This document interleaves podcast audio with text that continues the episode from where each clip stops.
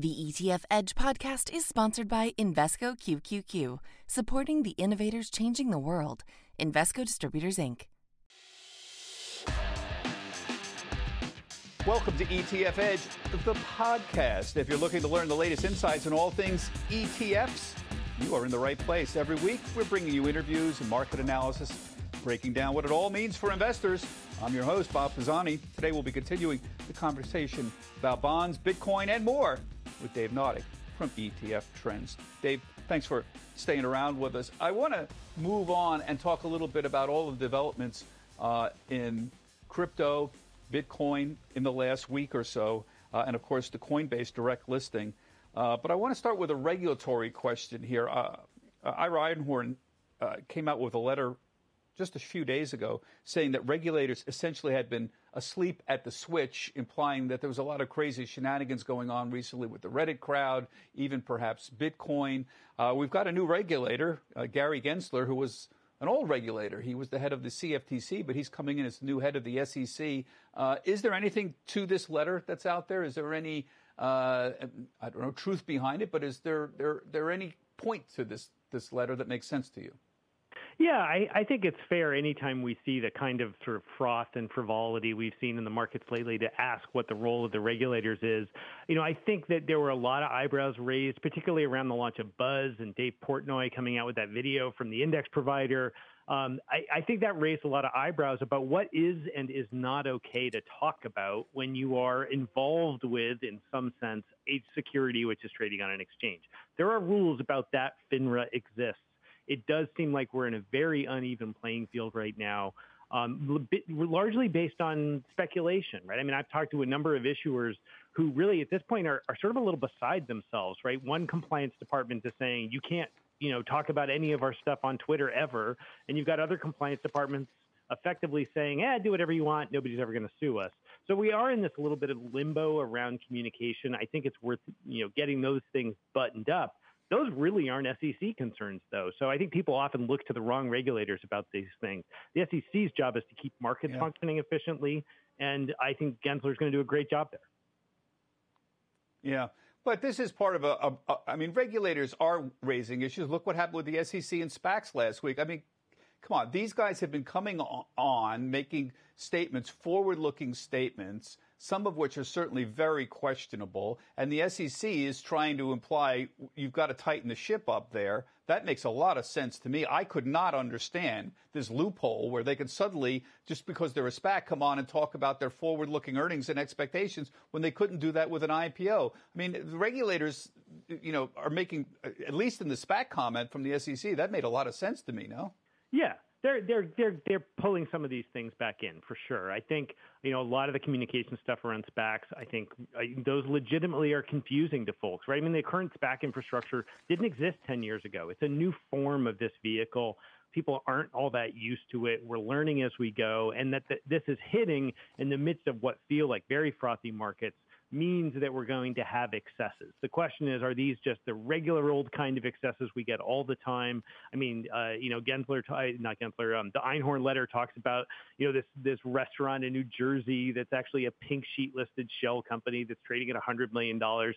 That sounds like a toppy statement, except that I can find you a taco truck from five years ago where we had the same problem, right? I mean, this is always an issue. We just only read the headlines about it when the markets are feeling overvalued, and that's the current narrative of the day. So, you know, these kinds of yeah. one-off outliers are actually really common. It's just a question of how often we see, or how how high we see them on the page of the newspaper, as it were. Yeah. Let me ask you about the Coinbase direct listing. Two things impressed me. Number one is the number of companies who essentially said immediately, we'll be buying it and putting in our, uh, our E T F, the I P O E T F, of course, uh, BLOK, Uh, the uh, Transformational Data E T F, uh, B L O K there. Uh, and then Kathy Woods essentially added it to a couple of her funds uh, mm-hmm. immediately. That gives you a nice little uh, move to the upside. Um, so number of funds immediately announcing they're putting it in impressed me. Number two was the steadiness of trading, other than the first day where we had a big opening and then a, a, a close not far from the lows, which is a little disappointing if you bought it in the middle of the day. Since then, Coinbase has been remarkably Um, flat, I would say. It's been trading around the yeah. three thirty area, g- given what it is, you'd think like it'd be a little more volatile. But ever since the end of that first day, it's sort of like settled down. It's all somewhere, you know, just north or south of three hundred thirty dollars. Well, you got to remember that this is this is catnip for crypto traders, right? If you've made a bunch of money on the crypto side of the balance sheet, Coin lists, you're going to put some of your money inside Coin. If you were a hodler, as it were, you know, hold on for dear life, this is an equity that you're going to be interested in the way you might have been interested in, say, Tesla or MicroStrategy because of their crypto angle. This isn't crypto angle. This is crypto all the way through.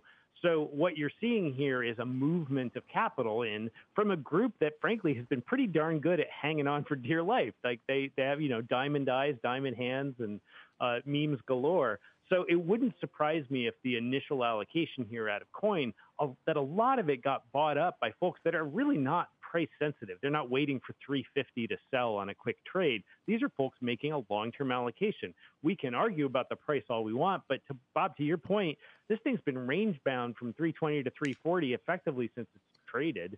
Uh, it's hardly trading like a wild I P O stock, like like say Bitcoin has traded over the last couple of days. Right.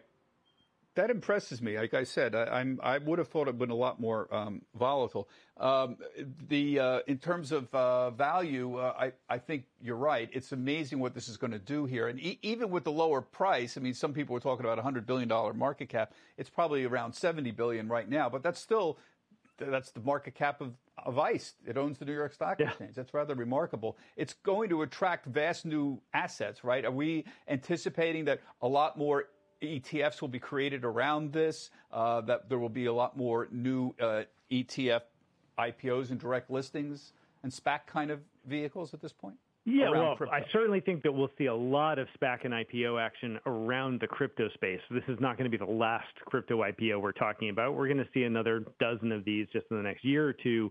Um, and that will definitely fuel some frenzy around people putting products together. But There only, there's only room for so many in niches like this. Even if you think about something like, you know, the narrower sectors of just sector funds, it's not like we have four hundred consumer discretionary funds, right? We have a handful. I think, you know, we've got funds like BLOK out there already. We have, uh, you know, VanEck just launched D A P, you know, their, their sort of digital ecosystem uh, fund. We've got a, a variety of funds with different approaches to the crypto space. I think we're probably good for now. I don't think we're going to see another dozen of those things launch until we get an actual cryptocurrency E T F trading here in the U S. Yeah, how long? So here you go again. How, how long will that be? We've got one in, in Canada already. We've got Ethereum E T, uh, E T Fs being filed in Canada uh, already. Um, uh, there is that, that forty-five day period. The S E C has acknowledged the VanEck uh, E T F. Uh, I presume there's probably fifteen or twenty days left where they have to Uh, Uh, either accept it, reject it, or kick it down the road. What's your thoughts on what's going to happen right now? I, I fully suspect a kicking down the road, right? We don't actually have a head of the, uh, at the Division of Investment Management at the S E C right now. Um, so they're a little short-staffed. We've got Gensler basically just getting his desk organized. Um, I think it's a little silly to think that we're going to get like a May fifteenth approval all of a sudden because that's the end of that forty-five day window. The S E C is very good at delay. Uh, and all of these quote-unquote deadlines that they have are at their whim to change. So I don't think there's any risk that we're going to have this happen very quickly. I think something in the fall. I've been putting out August as a date just because that's roughly six months from when Canada approved it. Um, I think that's a reasonable guess, the sort of tail end of this year. Um, I would expect to see some notice from the S E C first, where they sort of give everybody a little bit of a chance to refile based on whatever concerns they may have. That's exactly what they did with the non-transparent active E T Fs a year ago. Um, I expect the same thing to happen here, and then it'll be a horse race to see who manages to get through the paperwork and get yep. through the exchange fastest. Well, I'm more excited, and I want to get your thoughts on this, uh, uh, uh, not so much about Bitcoin or even crypto, but about Uh, DeFi, uh, decentralized yeah. finance. Um, do you think that that has the same potential? And I'm talking about the great thing about blockchain is, is it helps answer the question, how do I know I own anything? So in right. decentralized finance, you could have a blockchain set up to know that you bought real estate, uh, to know that you bought one hundred shares of I B M, to know that you transferred money to, to England, uh, to your friend. It solves the question and cuts out, or at least largely cuts out, an intermediary. Do you think that's going to be the real growth area at this point rather than Bitcoin or crypto? I, I think it's beyond a growth area. I think it's the way finance is going to work by the time I retire. The question is how quickly we get there. All right, the the the, the, the core modalities of decentralized finance, smart contracts, uh, you know, swap pools for liquidity, things like that. Those are just fantastic financial innovations. Regulation has not and hasn't even begun to catch up. Um, so the idea, it's going to take a significant amount of time. You could, of course, replace the entire trading and settlement infrastructure of stocks with a fairly elegant and straightforward DeFi alternative and remove enormous inefficiencies from the system. However, it would require rewriting the entirety of how we trade securities in this country. So we're going to get there in baby steps. If you could flip a switch and sort of gut and replace the entire infrastructure, you could, and I think it's where we're headed. It's just going to take a long time. I mean, think about how long it took us just to get off of trading in teenies, right, and getting to decimals, right? It takes a long time to change how markets work. Or T plus three, now we're T plus two, and everybody's right. acting like we can't even consider doing that. Going to T plus one would be revolutionary, let alone going to T plus T yeah. uh, plus oh, uh, you know one millisecond, yeah. which would what it would be in in a, in a uh, blockchain. Uh, Dave, always great to chat with you. Thank you very much for sticking around and giving us your thoughts on crypto and other issues. C- Dave Nadig, of course, the C I O and Director of Research at E T F Trends. Everybody, thanks for joining us. That's this week's E T F Edge, and remember, you can see all of our shows E T F edge dot C N B C dot com. Thanks for joining us.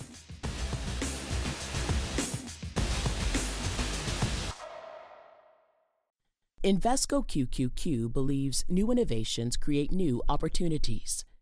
Here's to greater possibilities together. Learn more at Invesco dot com slash Q Q Q. Invesco Distributors, Incorporated